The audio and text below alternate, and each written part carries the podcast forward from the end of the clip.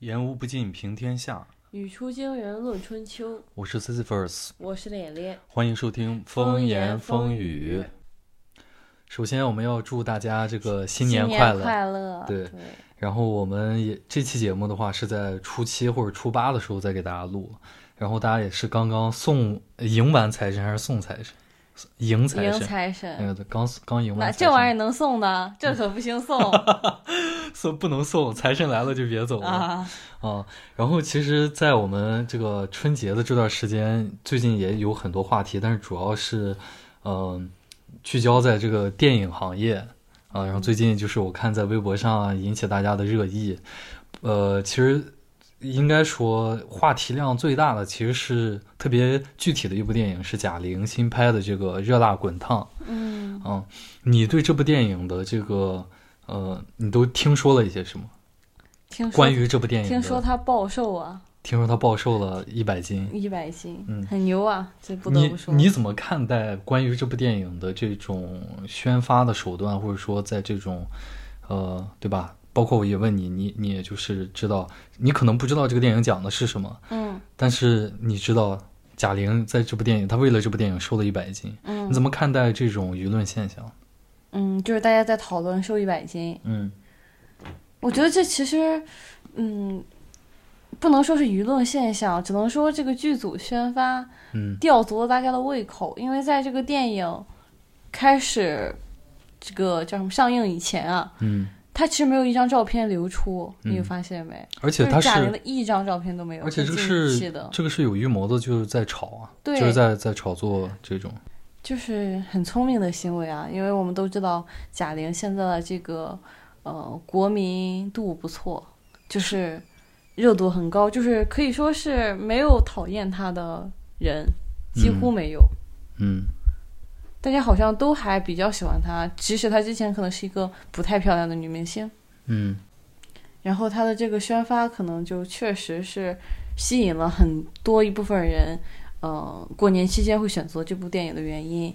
就是去看减肥一百斤是真的是这什么样，样大的家效果都很好奇她到底变成了什么样子。嗯然后，但其实，嗯、我没有看过这部电影，我首先说一点这个，我也不知道它到底有没有很精彩。嗯如果这部电影真的质量很高的话，我认为这个宣发问题一点都没有，就是说我想要。尽可能的，就是竭尽手段的让大家来看到这部好的作品。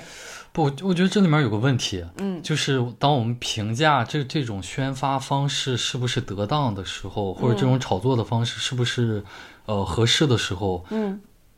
我们是在就事论事，跟他这个电影的这个好不好看完全没有关系。你是一个好的电影，呃，你也有可能用了一种特别为人不齿的炒作方式，或者用了一种特别好的炒作方式，或者怎么样的。嗯就是这跟你的电影的内容这是两回事儿。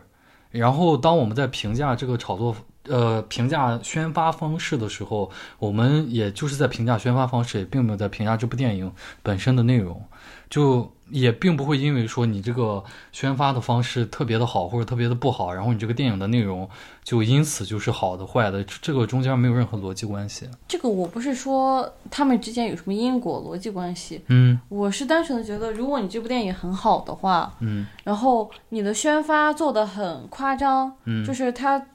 吊足了大家的胃口，嗯，这是一件很没有问题的事情，当然不是啊，我觉得是的。就我刚才跟你讲的就是这个，你电影拍的再好。嗯就是你这个电影内容特别的好，嗯，它跟你这个它并不影响到你这个宣发的方式，人们对它的评价。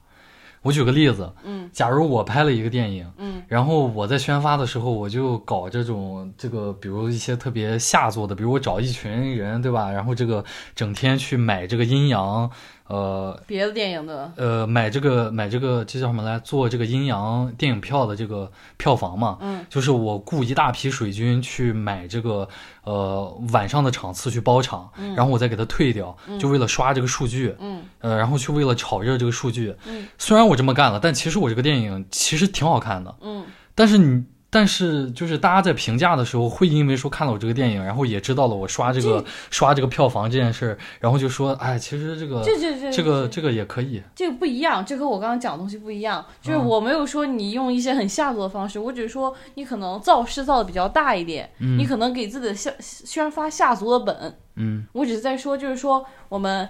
这个宣发有没有说声势浩大的搞下去？嗯，我只是在说，就是它有没有吸引到很多的人这个点。但是我没有说它这个手我知道段但非是常下作。呃对，我知道，但是在这里面就有一个问题嘛，就涉及到一个价值判断的一个问题，也是我们主要这期节目想要聊的，嗯就是像这种宣传，呃，宣传一部电影里面的主角，嗯，就是他在做他在呃，应该这么说吧，在进行电影宣发的时候，嗯我没有去，比如宣传这个。呃我们演员这个对吧，演的多么好，或者他演技怎么样？比如我放一些提前的物料，嗯给你呈现，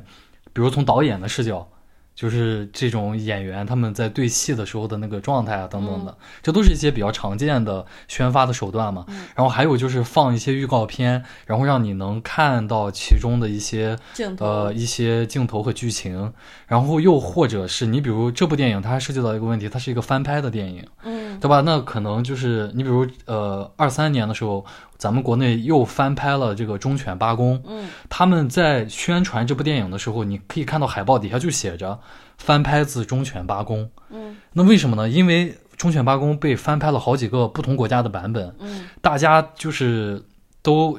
可以说那个 IP 它本身就有一批粉丝。嗯大家知如果知道你这个电影就是翻拍自《忠犬八公》，就会自来水去买票，所以他也这也是他的宣传的方式。但是我们看这部电影，它的宣传的方式不是这样的，跟上述的或者说传统的都不一样。他就是在宣传这个我们的男、呃我们的女主人公，这个为了演这部电影，一年时间内瘦了一百斤，甚至就是像你刚才说的那个，就是快这个电影快上映前的一个月，他们就开始在抖音啊什么这些地方就开始呃炒热这嗯个悬疑、悬念，就说这个贾玲啊，这现个在到底嗯是什么她很样长的时间都没有出现在公众面前了，然后嗯呃还买了很多这种这种营销号嘛，就是说怎么现在在网上都找不到贾玲的照片儿，对嗯吧？就是等等的这些，就是为了把你吸引去电影院去看它到底是什么样的？她到底是什么样。而不是去看这部电影到底好不好看，嗯对吧？他已经悄悄没声的把这个观众的注意力，其实暗自在引导到这个方向。我是说，这种东西还不算是一种，呃，可能用“下作”这个词儿不太、不太、不太好，嗯就是还不算是一种投机的方式嘛。我觉得是比较投机的。但是，嗯嗯，我们换一种方式来看，嗯如果你说这部电影它是一个商业片的话，我就想要赚票房，嗯，那你说我投机非常不好吗？我投机非常不对吗？这个无可厚非嘛，对呀啊就是就是你做商人挣钱，这个天我还经真天经地 义。是，对，但是这里面儿我就是呃也不妨碍，就是就是你是商人，然后也不妨碍我们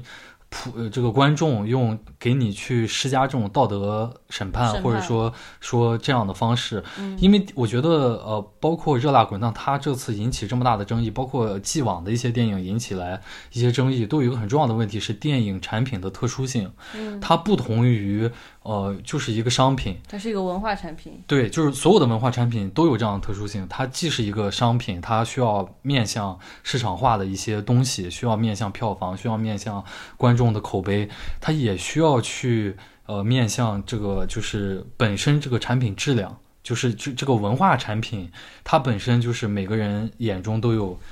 就是自己的评判标准，然后你，所以你既要迎合市场，然后又要去面对这样，所以我觉得就是就像我刚才说的一样嘛，这个电影拍的好不好，这个可能去看了的观众自己都会有一个自己的定评价评价这个不是我们要讨论，我们不是在这里，呃我要说这个贾玲拍这个电影特别烂，因为它是翻拍的，所以怎么怎么样，就是我觉得这个都不是我的本意，嗯我是想说这种宣发方式，嗯它会给这个国产电影市场带来的这个影响，我觉得是不太好的。就是这种投机，你说它对于呃，比如说单个这个导演本身，他这么做完全无可厚非，但是他这样的行为会给后来者带来的示范效应，我觉得很值得商榷。就是我完全可以作为一个呃电影工作者，就是我我就我就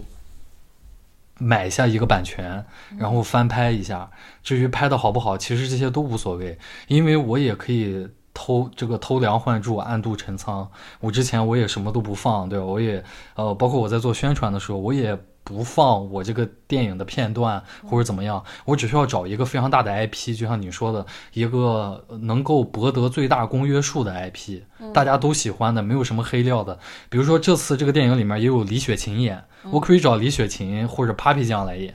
对吧？然后来找他们演，然后我也让他增肥或者减肥，然后就是类似的这样的东西。然后我，你知道，我就是呃，把这个东西作为一个最大的噱头。这个我就只用在宣发这上面下最大的功夫就好了。至于其他他演的好不好，这些都无所谓，因为我也不需要你来看第二次啊，我只需要就是呃第一波把所有的人都引进来就可以了。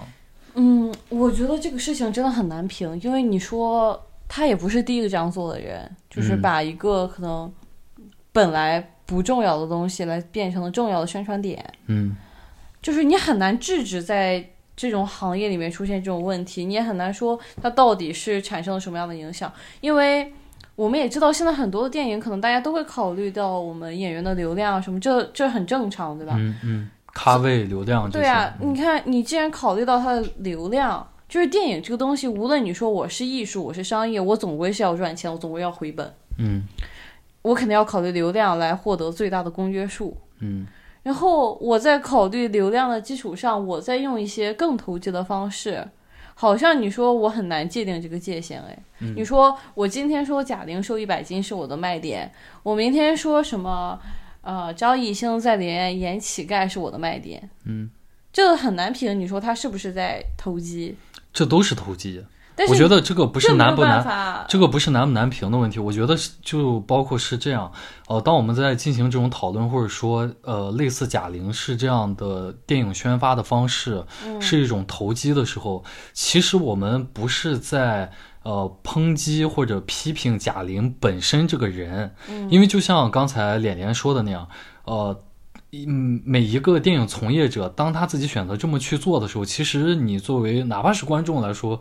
都没有，就是你没有办法，这个正常的商业行为嘛。但是真正让人感到可悲的是，在这个行业里面，会越来越多的所有的人都选择这么去干。就是都选择用这种投机的方式，而因为因为因为这种示范效应给大家带来的是一种，呃非常大的甜头嘛。你比如贾玲，她之前拍《你好，李焕英》，还有包括这部《热辣滚烫》，她已经是国内可以说最顶流的这个 电影的导票演票房吸金兽，对吧？就是，然后你很难想象，就是说这样的投机行为，它不会带来别人的效仿。我觉得它是一定会带来效仿的。然后， 可怕的是，呃，就是最后大家都选择这么去做，那样的话，就是我觉得，就是那个才是最可怕的一个事情，而不是说，呃，在一个就是有多重选择的市场，然后大家可能做出的市场行为也或者营销行为也都是多种多样的，然后可能你看到了贾玲她是这样做的，然后有别的导演他是那样做的，那这个是无所谓的，但就是我的担忧啊、就是当我看到。我在从这次舆论事件上看到的担忧是，可能之后我越来越多的人只会走向一条独木桥，因为在我们这里所有的事情好像都是这样卷的，大家发现了一条成功的路径，然后就拼命的在那条路径上去卷。我我会觉得，嗯就是你 现在来担心这个已经太晚了。嗯就是这这对于我的感觉就是，如果我们从电影宣发这个角度开始的时候来看的话，嗯他从一开始，当他一个没有一个明文的规定说我不能这样做的时候，他就一定会这样做，嗯，他就一定会不断的滑坡。哦，所所以这其实这里面还还有一个很重要的问题，就是我们观众其实是掌握最大话语权的，就是你是用脚投票的，呃，但是有一个很重要的问题就是，呃，当年冯小刚他不是在接受记者采访的时候，他说，呃，之所以中国电影是这么烂，其实是因为观有一批非常烂的观众，就是有观众喜欢喜欢吃屎，所以就有这个为观众吃屎的这种导演嘛。我觉得他这个话不全然对，但是在这个事情里面，就是为什么我会有这样的隐忧。有一个很重要的点就是，其实，呃，你作为导演也好，或者说作为就是电影工作者也好，你是承担着，呃，或你我我不愿意把这个东西描述为一种责任，嗯就是说，呃，提高观众呃审美水平，就是这个事儿它。不一定是你的责任，不一嗯定是电影工作者的责任，但是你其实是有这样的能力的。嗯啊，你你你能理解我说这个话吗？就是，呃，如果假如在中国电影市场上，这些就是，当然我们有一个非常重要的一个审核的因素在那儿。嗯，我们先不看审核的那个因素，就是如果所有的，呃，绝大多数的电影工作者都是把，你有百分之百的精力，然后绝大多数的电影工作者是把百分之六十的、百分之七十的精力是花在了如何。创作一个非常好的原创剧本，或者是创作一个原创的电影上，剩下百分之三十、百分之四十的精力在宣发上，那我觉得这个它一定会对我们观众的审美水平有一个非常好的提升。但是现在问题是，这个比例是倒转的，就是我先去找一个原创剧本，或呃，先去找一个别人的原创剧本，这个翻，然后我翻拍一下，这个可能花了我百分之四十的精力，剩下百分之六十的精力我花在怎么样把这个东西给炒热。然后，呃，这种行为无可厚非，就是因为你要挣钱，但是你浪费掉了你手里去，就是我刚才说的那种能力。然后呢，呃，久而久之，这个市场大家是真的会越来越喜欢吃一些简单的快餐，然后就是最后让一些真正想做一些好的东西的人，他们也找不到自己的市场了，就就是就是这样的一个问题。我愿意称你为理想主义者。这个这个跟理不理想主义没关我系。在我的视角里，这就是不可能的事情，嗯因为你可以说我这样做，嗯你可以说你这样做，你可以说他这样做，但总有一个人不会这样做。嗯，只要那个不会这样做的人，他赚到了，那一定有越来越多的人不这样做。我觉得是这个这个呃游戏机制，它不奖励那些真正付出的人吧？我觉得也奖励，但是你想，嗯。就跟你做作业一样，嗯你说我花百分之三十的精力，我就能考一百分。嗯我和我要花掉百分之九十九的精力去考一百分，聪明人都知道该怎么选对。。但我们说的这个分儿就是票房嘛，对啊，对吧？是票房，啊但是有一个很显而易见的事实是，呃，就是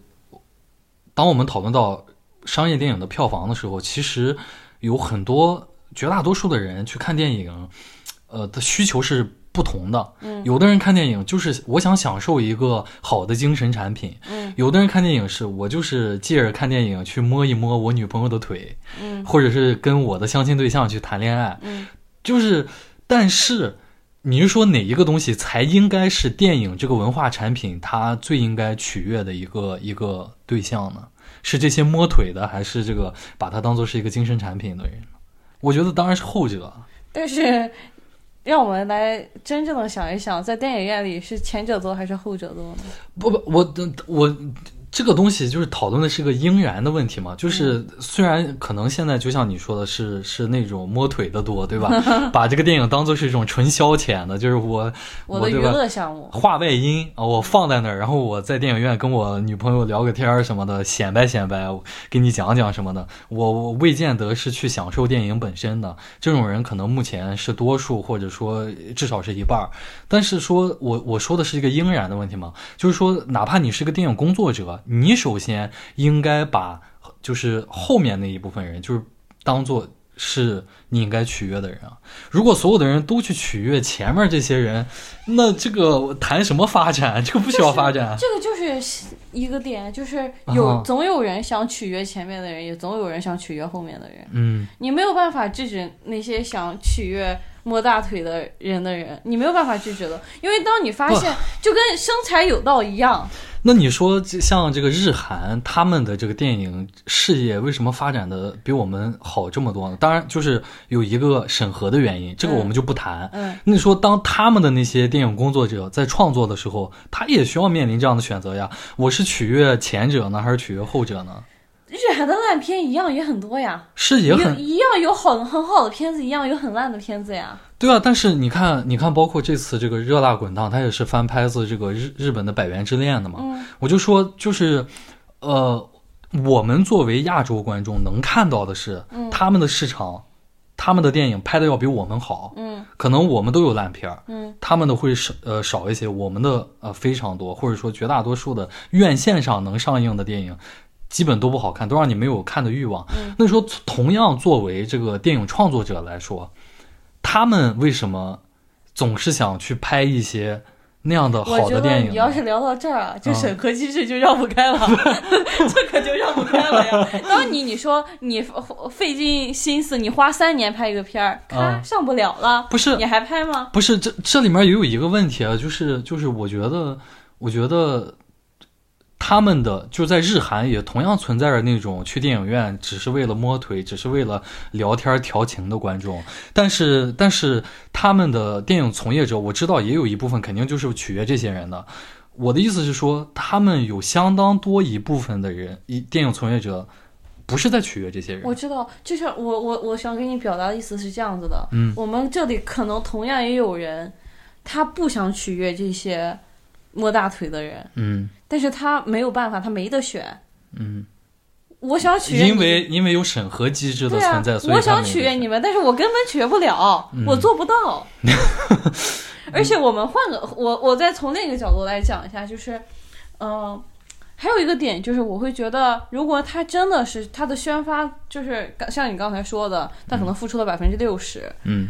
呃，但是他的制作只付出了百分之四十，但是他仍然做出了一个合格的产品，嗯那我也认为这没有什么大的问题，嗯就是至少在我的视角里面，因为我会觉得。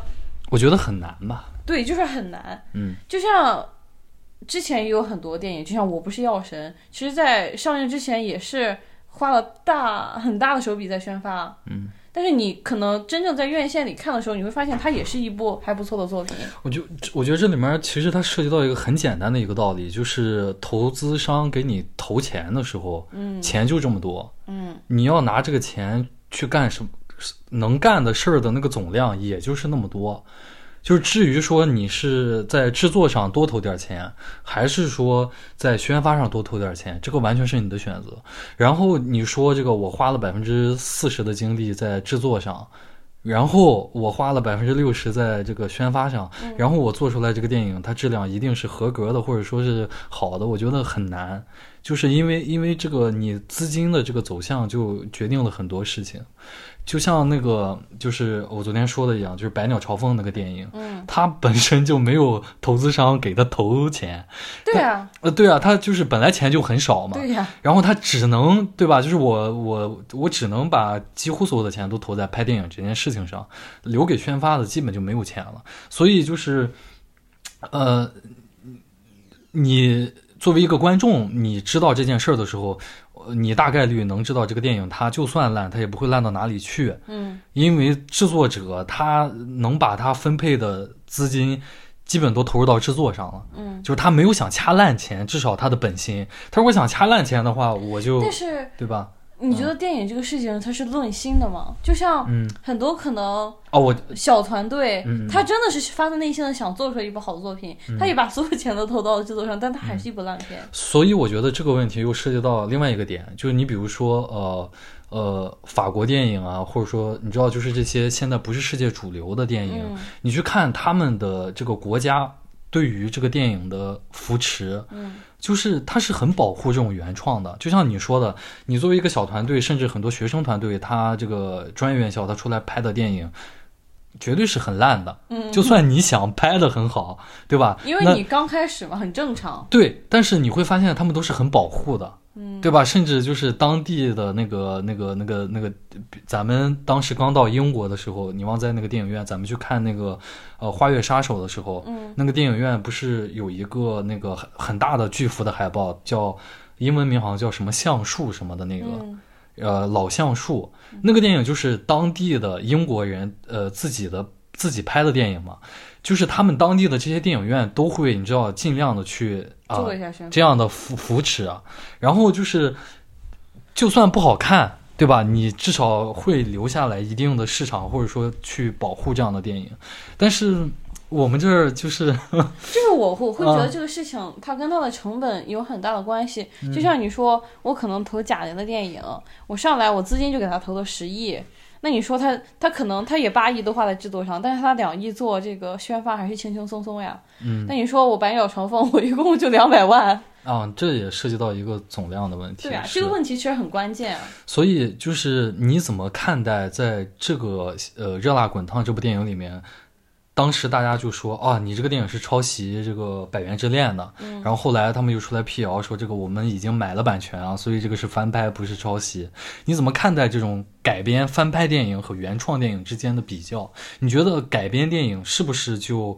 呃，它有这种原罪，就是比原创的电影要低人一等的这种原罪。嗯没有啊，我觉得你只要买了版权，你说无论你说我是对于原本的这个故事，我想要给它重新演绎，还嗯是我要把它变成另一个故事，这都没有问题，因为你买了版权了。但是你想给大家带来一种关于原故事的新的感受，但是我希望你可以把你是改编的这个东西放到就是讲出来。嗯但是，但是你你作为观众，嗯，当你知道这个电影，就可能你看看完了《热辣滚烫》，你觉得它特别好，嗯，但是你之前不知道这是个翻拍的，嗯，然后你后来知道这是翻拍的，嗯这个东西它会对你的评价有影响吗？不会啊，我我可能只是会想去看看原版到底是什么样子。为什么不会对这个呃有影响？我很好奇。如果如果是我的话，会有影响，我会觉得哦，原来这个又是，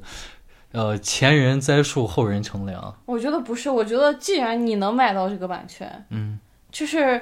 你无你至少有发掘好的剧本，并且把它带给更多的人不的就能力。就就好像你喜欢柯南嘛，嗯然后，假如说，呃，你有一天看到了一个国内的关于就是和这个柯南特就几乎就特别像的嗯啊、特别像，也不是说一模一样吧，至少这个基本的剧作结构啊什么的，这些都特别像的一个一个动画片儿。然后你事前不知道这个是翻拍的，然后你后来知道了，这个嗯对你不会有影响吗？就是你会知道，你后来你肯定会后知后觉的觉得，哦，这个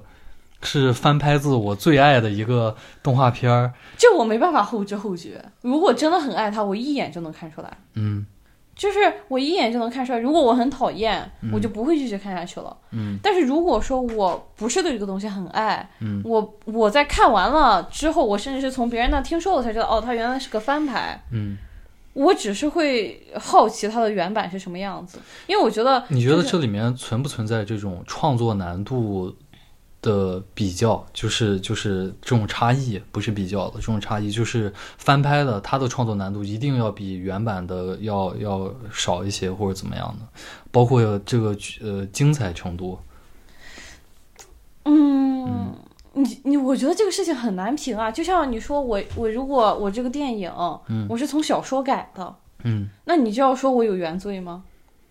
我觉得这这个这个还是另外一个问题，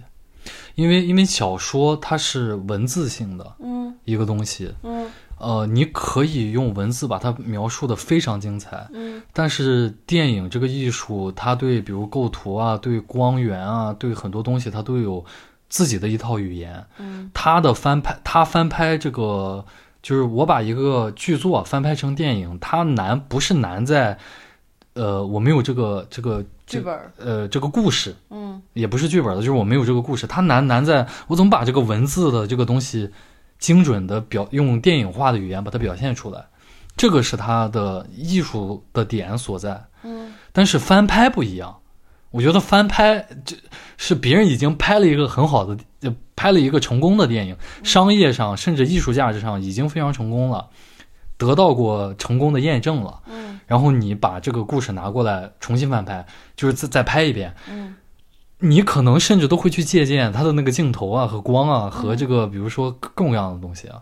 但是你总归要你比如有说你和他不一样的地方啊。啊对啊，对啊，如果你这个就是很很很很容易就是换的地方嘛，但是如果你不一样那个地方足够的精彩，嗯，那那你证明你做出了你的创新点，这个创新点说不定比原来那个原版的东西还更难找。对，所以这个因嗯为这嗯如果原版足够优秀，我想做的比它更优秀，那是一件更难的事情。对，所所以这个也是我很纳闷儿的一个地方，就是我觉得改编电影特别容易陷入到这种和原版的比较当中，比较的是一定的。当中，而且我觉得这种比较其实是一个陷阱，嗯就是你很难去超越前作。你比如说《金瓶》，呃，不是《金瓶梅》了，这个《红楼梦》， 《红楼梦》这你能说完？呃，《红楼梦》的后三十话是吧，还是后二十话？据说不是是别人续写的得吧委？蓄力，对对吗？ 就是要不委屈狗。 是不是这个不是这个曹雪芹原版写的吗？就是一旦你让读者或者说你让观众产生了这样的想法之后，其实对于你这个原作来说是一个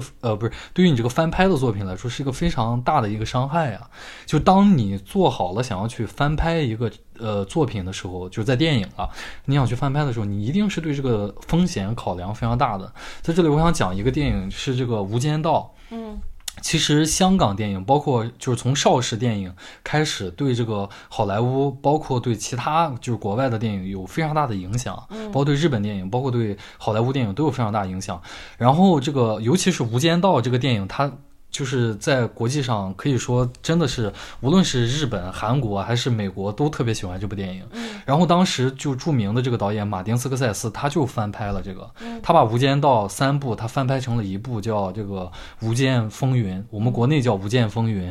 然后你，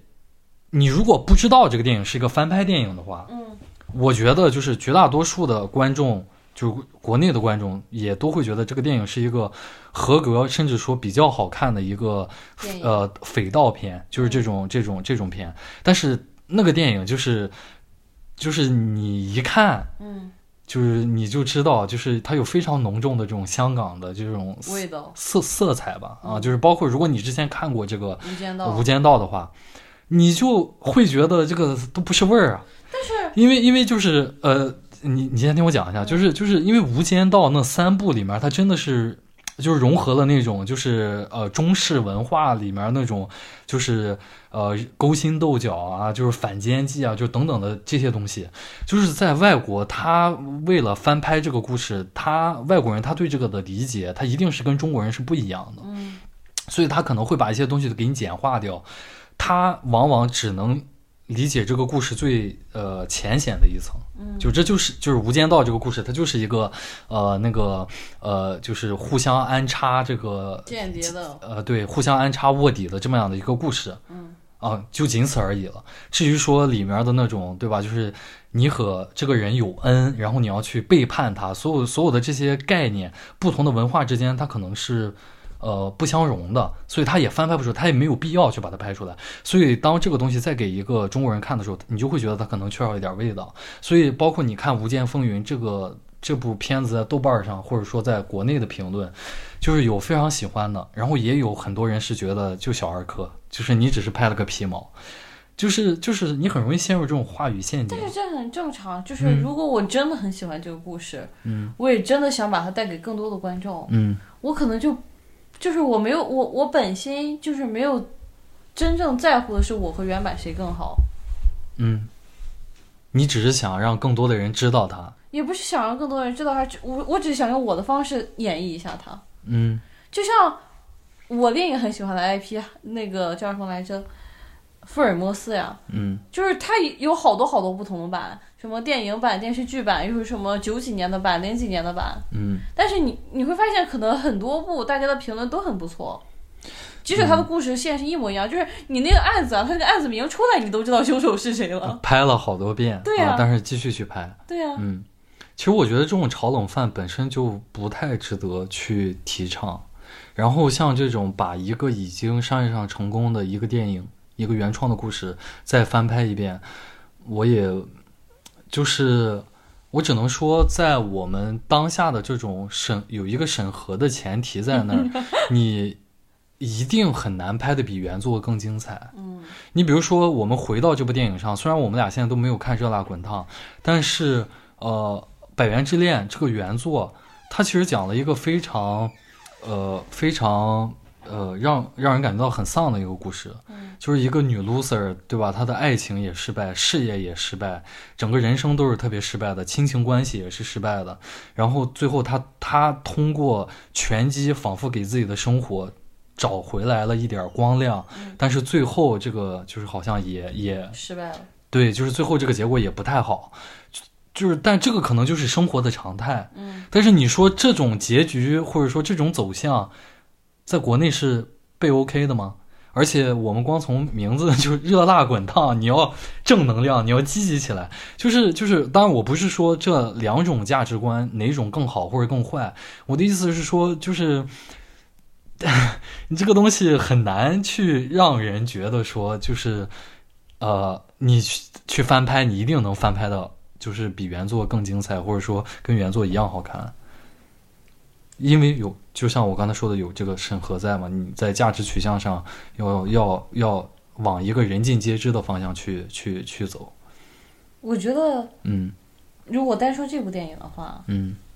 那这就是他成功的地方啊，就是至少在国内看过《百元之恋》的人，要比现在看过《热辣滚烫》的人少太多了。嗯这个就是他，他根本他不在乎我要不要比原版好看，嗯他只在乎我说我这部电影能不能吸引到足够多的观众来看，嗯因为很多人甚至都不知道它改编自哪部电影，嗯，也不知道就是说我原版是一个什么样的结局。嗯就是他的目的就根本说不在于说我要超越前作啊，我只是要用它来说，我说进入我们的，让把它把它放到我们的市场里面。嗯，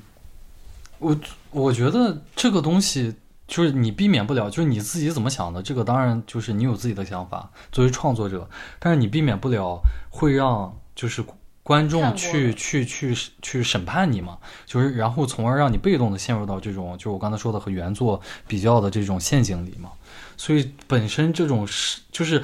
而且我觉得，就是 翻拍电影的，你基本上可以百分之百就确定，就是这就挺投机的呀，这个行为，对吧？但就是是这这是一个投机的商业行为了。对啊，啊但是就像你说的，就是，嗯，我们的电影大家总是在求不一样的受众的。嗯这部电影它放在这个时间，它就不是来给你欣赏艺术的，嗯它就是让你全家人啊，在新年的时候，它有一个可以进行的娱乐活动。在你发现这些游戏厅啊、什么商场啊都关门的时候，我还可以去电影院。其实其实我我也挺反感这种，这种就是硬憋着给你找点笑料，而且他是拿了一个原本很丧的一个东西，然后把它拿过来改编，憋就像编脸一个脸喜剧，对，就像脸脸说的一样，然后把它，对吧？就是，哎，就是挺累的，挺没必要的，而就且你是说嗯这个，你很难避免别人拿它拿它来做比较，或者对你做出评价。嗯，就是这些一切的一切都可以成为它热度的来源。对啊，就是如果他不这样做，那反而我这个片子说不定就扑街了。嗯，我说不定就跟今年的一些其他的电影一样，我可能就是呃，即使可能创作团队也还可以，然后我的演员可能知名度也没有那么差，但是这个收视率它就是上不来，这个就是卖不出去。回到回到刚开始我们讨论的这个点，就是你觉得为了适应角色，然后去作为一个演员，他为了适应角色去改变体重啊、外貌啊，包括比如头型啊等等这些，它是属于一个演员的本分，还是属于他的一个加分项？就属于我们应该去看这个电影的一个一个我一觉个得一个一个理由。属于本分，就是如果你做不到，我会偷偷给你减分。嗯这是我，当然这是我个人的想法啊，就是因为我会觉得，我还是有点酸了。你这个日入的二零八，你这个这点都做不到的话，是不是有点对不起我们这些为你掏钱的人啊？嗯，但是但是你，我觉得这次舆论场上就有一个很很这样的一种，就是我很难理解， 就是大家呃对他的这种行为特别的感到赞叹也好，或者特别鼓励也好，就是这这种事情，我我我很难共情。嗯但是你看你在互联网上，嗯你看到那些网红，他可能本来就是一个素人，他发了自己减肥三十斤、五十斤的视频，嗯他可能一下子就转型成一个健康博主，一个健身博主。嗯，他们马上他可能没法日入二零八，他可以日入二十八。我觉得，我觉得这里面存在一种审美的一个一个一个很偏狭的一种价值观价值取向吧。嗯，就是贾玲她胖的时候，也并不影响她作为一个笑星或者作为一个公众人物的这种给大家带来的欢乐。嗯，然后，但是她突然这么瘦下来以后，然后大家就是仿佛又更加的对他追捧，好像就是一个人瘦下来之后就特别的有这种这种，我觉得反而这种不是，就是你说他胖的时候也不影响大家喜欢他，嗯，但是他瘦下来难道就应该影响别人喜欢他了吗？就不应该，对啊也也不应该。对啊，但是我就是他不胖的时不候可以搞笑，他瘦的时候一样可以很搞笑。一样可以，但我的意思是说，我好像就是你从这种他瘦了一百斤之后，然后大家对他的这种更加的追捧，嗯能感受到一种狂热。这种狂热是对一个人，就是呃，一个胖子减了肥之后这件事情，就是的狂热，就本身的这种狂热。就可能我我表达的可能稍微有点不， 就是好像大家特别乐见于去见到一个啊、胖的人啊，然后去去呃瘦下来特别多，然后大家对这个事特别的吹捧，然后给他赋予了一个呃，我觉得不属于减肥这件事情的一个高度，就是又带上说多么的不容易啊，多么的有耐力啊，多么的怎么样。我觉得这这种评价已经远超出了他本人这个行为吧。首先，他花了一年；其次，他有他作为一个明星，他有非常专业的团队。然后就是，就像克里斯蒂安贝尔之前演那个蝙蝠侠的那个演员说的一样，就是你让我短时间内减肥，他当时从一百八十多斤可能减到了九十斤还是八十斤呢，就用了两个月还是三个月。然后紧接着他演完《机械师》那个电影，又突然又要去演别的电影，然后又突然增肥，又增到两百多斤。就是他记者采访他说，他这个就是我我很正常啊，我有这个专业的减肥教练，我有这个营养师，然后我还有一千万美元的合同，然后你 你一千万美元， 对啊，你让我你让我这就是那个马呃不是那个叫什么来着？呃，完了，就是脖他子前面那根胡萝卜。不是他，甚至他都不觉得那个是胡萝卜，他就觉得这个是理所应当的。就是你作为片商或者你作为观众，你期望我作为一个演员怎么样，我必须得做到。嗯，这个东西它并不是说我做到了，我就是毅力就已经超出强人或者怎么样，我有一大帮人在帮我，就是我有一大帮人，甚至我这个减肥虚脱了，我这旁边立马这个这个紧急团队就旁边就给我就给我救急。但是你作为一个普通人，你想像他这样，你是这些都是没有的，然后你还做到了，那我觉得这个你我应该佩服，我应该狂热的佩服你，因为你是纯靠毅力。就像之前我们看到一个新闻，就是有他是个健身教练，好像是贵州的，然后他爸爸都已经五十多岁了，然后有那个啤酒肚，他就是逼着他爸爸跟着减肥，最后爷俩都练出了一身腱子肉。这种新闻我觉得应该佩服，因为他没有那些场外因素在帮他。但是像这样的明星，就像我们刚才讨论的，为了适应一个角色去改变体重，这首先是你的职业道德，你应该做到的。其次，你有超过强人的这些辅助的呃场外因素在，所以有这些综合考虑的话，我觉得大家对他的这个追捧，或者说现在的这种舆论，我就很不理解，我就觉得有点非理性。其实你要说他完全不值得夸赞或者是什么的话，嗯我觉得也不是。嗯就像你说的刚才一样，就像。呃，他有很多人在帮他，所以他做到这个事情可能要比许多普通人简单很多。嗯，就像像我和一个呃北京上学的一个孩子一起高考一样，嗯可能确实他要达到一个和我一样的成绩，比我付出的少太多太多了。他有最好的教育资源，或者说他要比我享受到更多的场外帮助。嗯但是这个我认为不代表他没有在其中付出过，嗯因为可能像他一样的条件的人，但是最后没有达成他结果的人也有很多，对吧？嗯但是你要说达到一个狂热的追求，我觉得有点过分。就像我说的一样，就像呃， 就像你说的一样，嗯这只是他应该做的事情，他做到了，证明他工作完成的不错。但是你说这是一个人，他呃成为一种精神偶像，我觉得就是有点夸张了、嗯。而且就是包括在这次这个舆论当中，也有人 也有反反方的人吧，就认为贾玲的这种营销方式会加重这个呃社会的这种女性对于身材的焦虑啊，然后也包括觉得她作为一个女性导演，然后你拍了，其实她拍的这两部包括《你好，李焕英》，其实都是在讲啊女性主义的女性的故事嘛，嗯然后就会觉得说，那你作为一个女性导演，然后你这其实这种做法是不是女性主义的反面？你怎么看待这种评价呢？你觉得是他理所应当的吗？ 是他值得的吗？还是是别人在给他扣帽子？我不知道，我觉得这个事情对于我来说还真的挺难评的，就嗯因为我也没有看过这部电影，我不知道它到底宣传不的，就是营销方式，不是说他这个电影的内容，啊就它营说销方式，我仅从那个它的那个瘦下来的照片，嗯还有它这个宣传过程的话，我不会觉得这个是对于女性的身材焦虑，我觉得挺厉害的。就是你说，呃，我从呃一个很不健康的状态，嗯变成一个可能看起来非常健康的状态，嗯，我觉得这种对于健康身材的追求，你很难说它是一种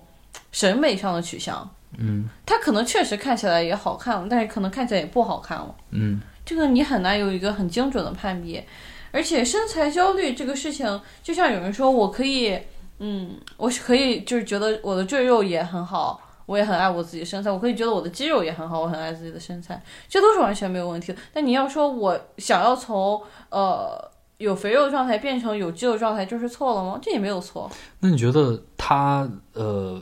你觉得他是在迎合这种主流的审美吗？就是就是，然后因此好像就是他作为一个女性导演，好像我们先说，你觉得他他是在迎合主流审美吗？就是减肥这件事情，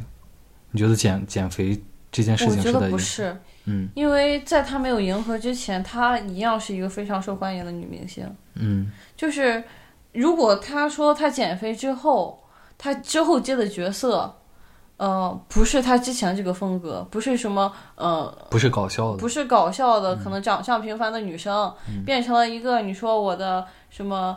呃漂亮的邻家姐姐啊之类的这种故事，我觉得他在迎合主流审美。嗯但你要说我只是单纯的我说这个我我喜欢这个角色，然后这个角色有一个这样的过程，然后我也很喜欢之前和之后的自己。我可能我之后还是会接以前一样的角色，或者说我之后我并没有改变自己的定位，这都是非常正常的。我觉得本身他在体重还是比较胖的时候，呃，然后那个时候其实就是也是在迎合一种主流的评价吧，就不是主流审美了，是在迎合一种刻板，也不是刻板印象了，就是就是大家觉得胖的女孩儿，你知道，就是，呃，我记得她之前演过一个女神和女呃汉，子，女神和女汉子，然后类似这样的小品啊这些东西了，就是他在之前的时候，其实就是在利用自己的是外形条件了，不光是身材了，就外形条件在做一些事业上的这种，只不过以前自己是一个被嘲笑的对象，然后他乐于。接受这种被嘲，就是他接受了这个被嘲笑的这个现实，然后现在呢，他瘦下来了，然后可能这个就是大家也特别喜欢看这种所谓的我打引号的屌丝逆袭的嘛，嗯就是我从特别胖然后变得特别瘦，这也是一种主流叙事。就是大家会夸奖这种主流叙事，大家会赞美这种主流叙事，然后就是，所以我觉得他这几部都没有偏离主流叙事。如果他在胖的时候，他演的小品不是什么这个呃女神遇遇上女汉子，她演的就是一个胖女孩儿，然后有这个自己的幸福。嗯，那这种我觉得她是在挑战主流叙事，就是是凭什么我胖了，我得瘦下来的时候才能有男的爱我或者怎么样的？就是，但是不是啊？她是把自己放在了一个被嘲笑的反面。但是我会觉得贾玲，嗯，贾玲刚出道的时候，她应该是和白凯南一起做搭档讲相声的。对，那个时候她还有一很些瘦。那个时候她很瘦，嗯但是那那个个时候她时很瘦候我的印象里她已经很受欢迎了。没有，我感觉那个她刚时候已她经刚开始很受欢迎是了她刚开始是冯巩的徒弟，对，然后出讲相声的时候不是太火，就没有后来那么火。然后他后来火就是，演电影，嗯，不是他后来火就是在这个小品嘛，就他后来不讲相声了，然后去演小品了。那个时候就已经这个比较丰满了。就是我的视角里面，就是我不知道我是对她比较宽容，还是我对于大部分女性都比较宽容。我会认为，在女神和女汉子那个时期，她没有这种我要挑战主流，或者说，呃，我对于我我知道现在的这种审美趋势是错误的，嗯，他在我认为他那个时候不知道这个是我可以接受的，因为我觉得可能人或者说这个社会的思潮总要有一段时间来进步。嗯我在那段时期我没有办法达到后面的呃这个水平的话，我我认为我可以原谅一部一部分，也不是原谅，就是我觉得呃不是什么大过失吧。其实我也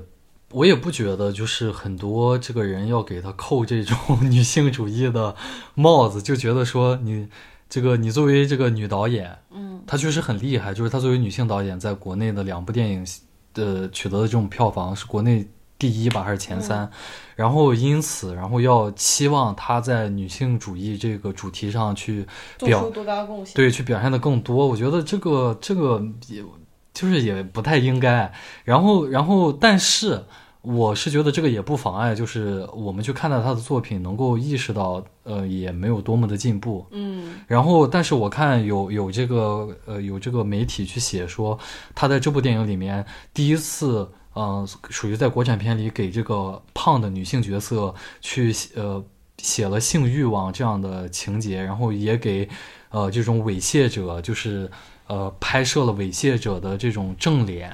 我觉得这些是比较。正呃面的，比较正面、比较积极、比较进步的，就是在《热辣滚烫》这部电影里的，就是对，然后就这样，然后我我还想就是再做一下同类的比较，嗯就是我我跟脸脸之前也看了《冰雪暴》这个嗯美剧的第四季还是第五季的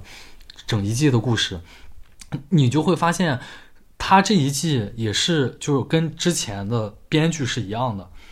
都是男编剧哦，但是他这一季《冰雪暴》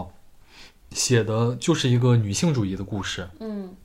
就是讲了一个一个可以说身经百战、经常被家暴、被折磨的这样的一个女的，她都已经被家暴到久病成医了。然后后来就是从原来的那个家庭逃离出来之后，又就找到了自己的爱情，但是原来的这个家暴男还是不乐意，还要再把她抓回去。然后她最后怎么跟这个自己的过去做了这样的一个切割，这样的一个故事，就是你会发现他们。呃，就虽然是男的编剧，也能写出来比较女性主义的这样的、这样的表达。然后包括呃，有一个比较呃出名的二三年的一个美剧叫呃，好像是澳剧还是新新加还是新西兰的剧，叫《戴洛奇小镇》。这个剧它讲了什么呢？讲了就是在一个小镇上。呃，所有的这些这个呃，就是比如说政府官员的部呃，这些这政府官员啊，或者说警长啊，这些都是女性角色，掌权的都是女性角色，包括镇长。啊但是就是突然有一天，呃，镇子上发现了一个连环杀人凶手，他只杀这个顺直男，啊，就是他不杀女的，他也不杀 gay，啊，他也不杀这个 transgender，他只杀这个直男，而且是顺直啊男，他怎么全世界的睡直男结都果，结这么果，着结果，结果，结果，这个就是你就会发现那些发生在现实生活当中的呃女性受害者身上的那些言论，第一次在这个剧中发生在了这些顺直男身上，就是因为这个警长，他们你也得破案嘛，然后但是在破案的过程当中，也不断的就有这个顺呃顺直男受害者继续受害，然后你就会发现，第一次在这个小镇上，竟然有一大批这个顺直男，他们也一起这个呃散步嘛，然后去打着这个标语，然后说你们啊都不保护这个，你们女的都不保护我们男性，对吧？你们就是在纵容这个凶手，就是这都是就是跟现实生活是完全反着的嘛。嗯然后你看，就是类我我是觉得类似这样的故事，就是它噱头非常的足，但是也确实给我们能带来一些思考。就是这种才是所谓的，就是可能在我看来，你能跟所谓女性主义就贴上边儿的吧？但是就是现在这种舆论，一定要给这个贾玲好像对她寄予多么深的这种女性主义的呃希望也好，或者说给她戴上这样的帽子，我觉得有点儿就是她承受不起，有点儿我觉得也没有必要。我觉得其实就是，嗯，虽然她是个女性导演，或者说虽然她的电影的角色是女性视角，嗯但不代表这是一部女性主义的片子。大家也可以减少一些这方面的期待，就是它也不是一个多么女性主义的故事，无论是《你好，李焕英》还是《热辣滚烫》，就是她可能讲述了一些其他的感情啊，或者说其他的一些，呃。不同类型的人的经历吧。但是你不能说这是一种女性主义，能在当下的这种呃审核的标准下能过滤出来的产品，我觉得不会太有我们所期望看到的那种性别进步的呃情节的展示。但是就像我刚才说的，就是她贾玲第一次在。呃，片子里面展现出了这种胖的女性角色，也可以有对于 sex 的欲望，然后包括给猥亵者有这样的进步就已经很了不起了。嗯但是就还是你一定要是一定要因此就是说，呃，给她披上这种女性进步的这种外衣或者怎么样的，我觉得这也不是她的本意。就是对，呃我觉得或嗯者说就是她也承受不起吧。就像很多人之前批评杨杨笠一样，嗯就是可能他们在做这部分选题的时候，他们有考虑过这个东西，嗯但是无论是能力有限，还是我们一些规定什么的有限，他们做不到这样，他们也不希望背上这个帽子。可能嗯嗯。然后接下来，其实我们关于贾玲这个就已经聊了将近一个小时了。贾玲这啊然个可后聊的有点 多呀。接下来的这个其实依旧是电影的话题，嗯，嗯，就是著名的这个呃歌星薛之谦啊，你喜欢薛之谦吗？ 直说就我好，我感觉我在这里说我不太喜欢他，会遭到一些 我觉得这都无所谓啊，我们喜不喜欢都无所谓。就是薛确薛实之谦他最近自己去看了这个韩寒的那个《飞驰人生二》嘛，嗯然后他看完了之后，他发了一篇小作文，就是呃来展现一下自己对于这个电影的喜爱。欣赏。然后呃，他在发小作文的时候呢，配图配了三张他自己拍的这个电影情节的照片，嗯，然后就是都是在电影当中啊，不是电影的开头，也不是电影的结束，就是电影当中的情节的照片，他拍了三张，然后发发了这个小作文，配上这个图之后，引起了网友的这个痛骂，有有一大批这个电影爱好者啊，包括普通网友啊，就去说射评。你这个行为属于盗摄，属于平摄或者盗摄。平摄就是屏幕的屏，摄影的摄；盗摄就是偷偷拍的嗯偷，拍就偷拍的意思嘛。然后薛之谦呢，呃，被大家骂了之后呢，他今天又发了一个就是自己写的这个打油诗，意思就是骂这些网友们多管闲事儿。多管闲事儿啊，意思就是这个韩寒他们也电影片方也没有觉得我是侵权，嗯就是你们这些人搁这就是，呃，为了彰显存在感，嗯然后他还发了就是一条这个新闻，嗯就是是央视的，说这个中国政法大学传播学的这个呃传传播法研究中心的副主任，他叫朱卫，表示说，在我国的法律上目前没有盗摄这个说法，嗯啊，说但这种行为呢，应当是侵害著作权的一种通俗的叫法。一个照片，一个小片段，如果你拍下来是用于自己欣赏、个人研究，或者是课堂教学，甚至是为了评价或者评论某个已发表的作品，这都是合理的，不构成著作权法当中所说的侵害版权。但是，如果你将电影当中的精彩片段，你拍了比如个一两分钟，甚至是半个小时或者一个小时，然后你还把它放在短视频平台传播，但是当事人不允许的话，那这个才属于侵权。然后这个薛之谦发了这段话，意思就是我这个又不是这样，我就是属于这段话里面的自己欣赏嘛、评论嘛。你怎么看这个事情呢？我先说个题外话啊，嗯就是在这个呃事情里面，嗯薛之谦的无论是他的这个行为，他的态度啊，嗯，都有点像大兵。 都有点像大兵。我不知道为什么，就我我的视嗯野，我我的脑海里出现了第二个大兵， 啊、就我觉得确确实比较比较，比较兵。不是比较自傲吧，就是比较自傲。你包括他的那个回应，他没有说这个，就是用正常的白话文来回应，他就所以我说他是大他兵。甚至还装模作样写了首诗，对吧？这个就是他应该是觉得自己比较有想法或者怎么样的、嗯啊。就是所以你怎么看这个事情呢？你觉得在这种事情里面牵扯到首先射频这个事儿，你怎么看待？我觉得这个东西你呃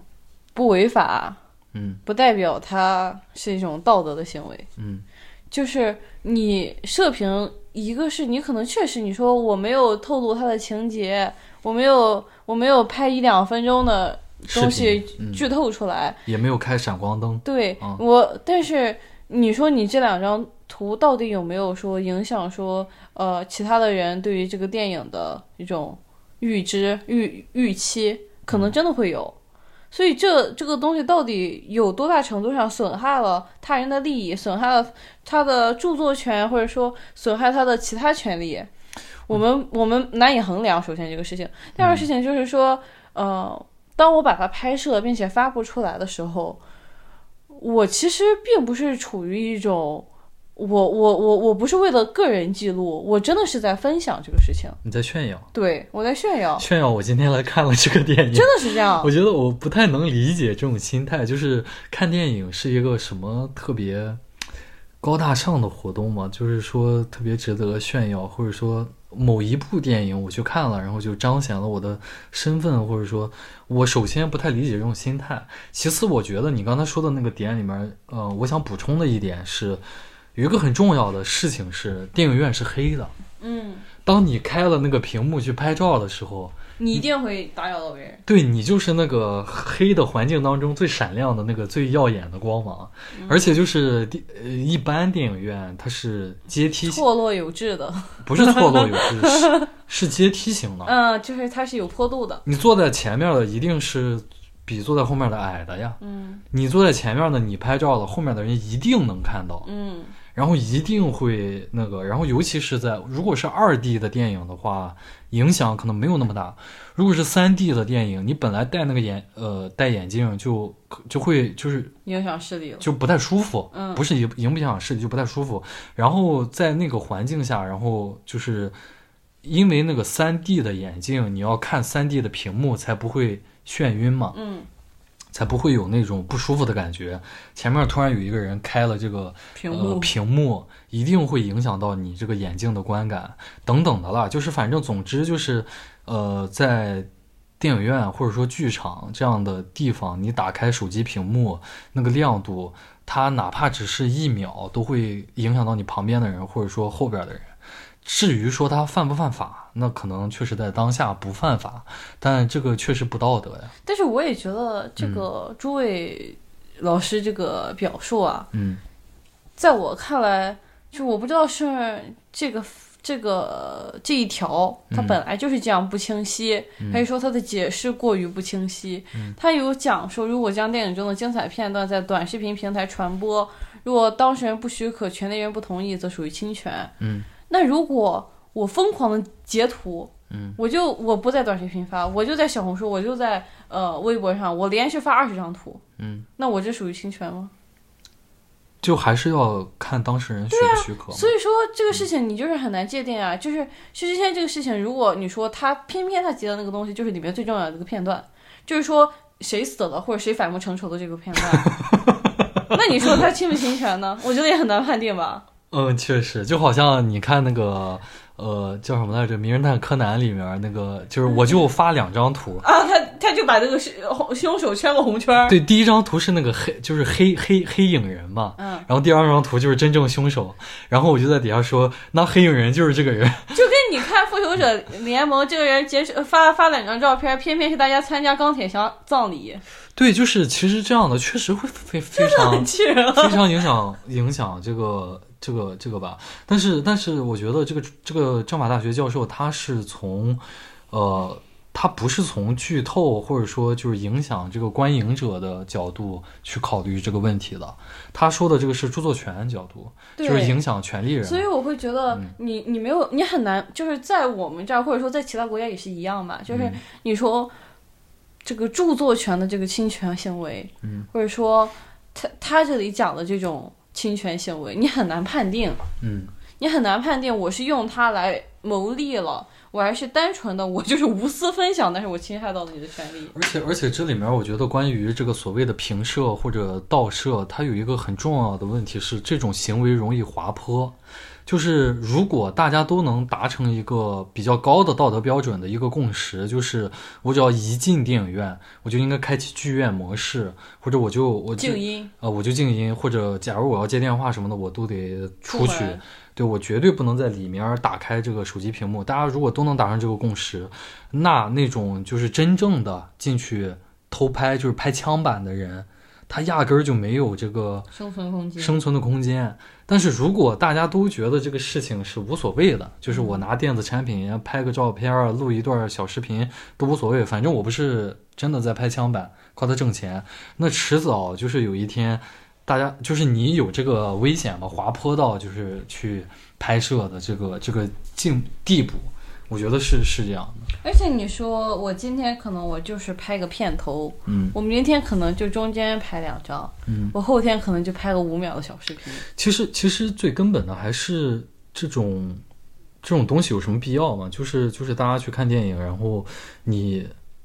拍电影票不行吗？就是我觉得拍电影票也能证明你来看了这个电其影实。你要真这么说的话，我觉得真的很难界定哎。嗯就是就是你说大家为什么要拍它，就跟你吃饭一样，你说我拍一下那个菜单，我拍一下那个小票不行吗？但是我一定要把桌面上的菜都拍出来，对吧？就是一种炫耀啊，对所呀、以但是，哎，就可能这个大家的这个，而且它也不好看呀、你说我肯定是电影里面，就比如说。我呃，开场的时候某一句词在中间，它就是很有氛围感。我觉得，我觉得拍电影票特别的特别的有意义，甚至是比比我也有收藏电影票的这个习惯，啊，你那电影票收藏字儿都没了。攒了攒了一整盒满满的电影票，对吧？就是就是，我觉得这个东西它，对吧？你享受自己的这种这种虚荣感也好，对吧？我们每个人都有虚荣感，然后在不影响他人的前提下去享受，我觉得这样是比较好的。那你也接受大家每个人的可能想要的表达方式不一样。，哦，那我表达方式就是去影响你 对，我就是以我后就是去炫耀。以后我就打开闪光灯去电影院去拍照啊，不，你就看电影的时候开手电筒。对，开手电筒，然后踹前面人的凳子啊。